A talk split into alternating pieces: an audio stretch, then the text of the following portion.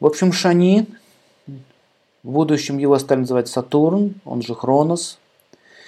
Это планета, которая делает большой, точнее, когда не делает, а имеет большую амплитуду и находится два с лишним половиной года в одном знаке зодиака, и у нее очень длинный цикл. Таким образом, когда у человека наступает главный период Сатурна, тень начинает бросать на его жизнь.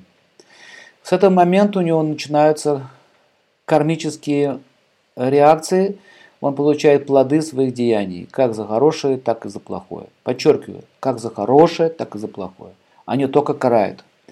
Поэтому в период Сатурна человек может и подняться очень высоко или опуститься очень низко. Но есть еще такое понятие, как сады сати – когда планета Сатурн движется через три знака зодиака, где находится Луна, перед Луной, сама Луна и после Луны. Она там движется семь с половиной лет. Это называется Садысати. В этот период Сатурна очень сильно вскрываются наши кармические задачи, а также э, мы очень остро ощущаем плоды наших действий, как в этой жизни, так и в прошлой. Их может быть в жизни один, два, у кого-то три, три реже, но два точно бывает. Поэтому астролог должен понимать, что Сатурн – это планета, указывающая на карму. Поэтому различные комбинации Сатурна в гороскопе показывают на ту или иную информацию.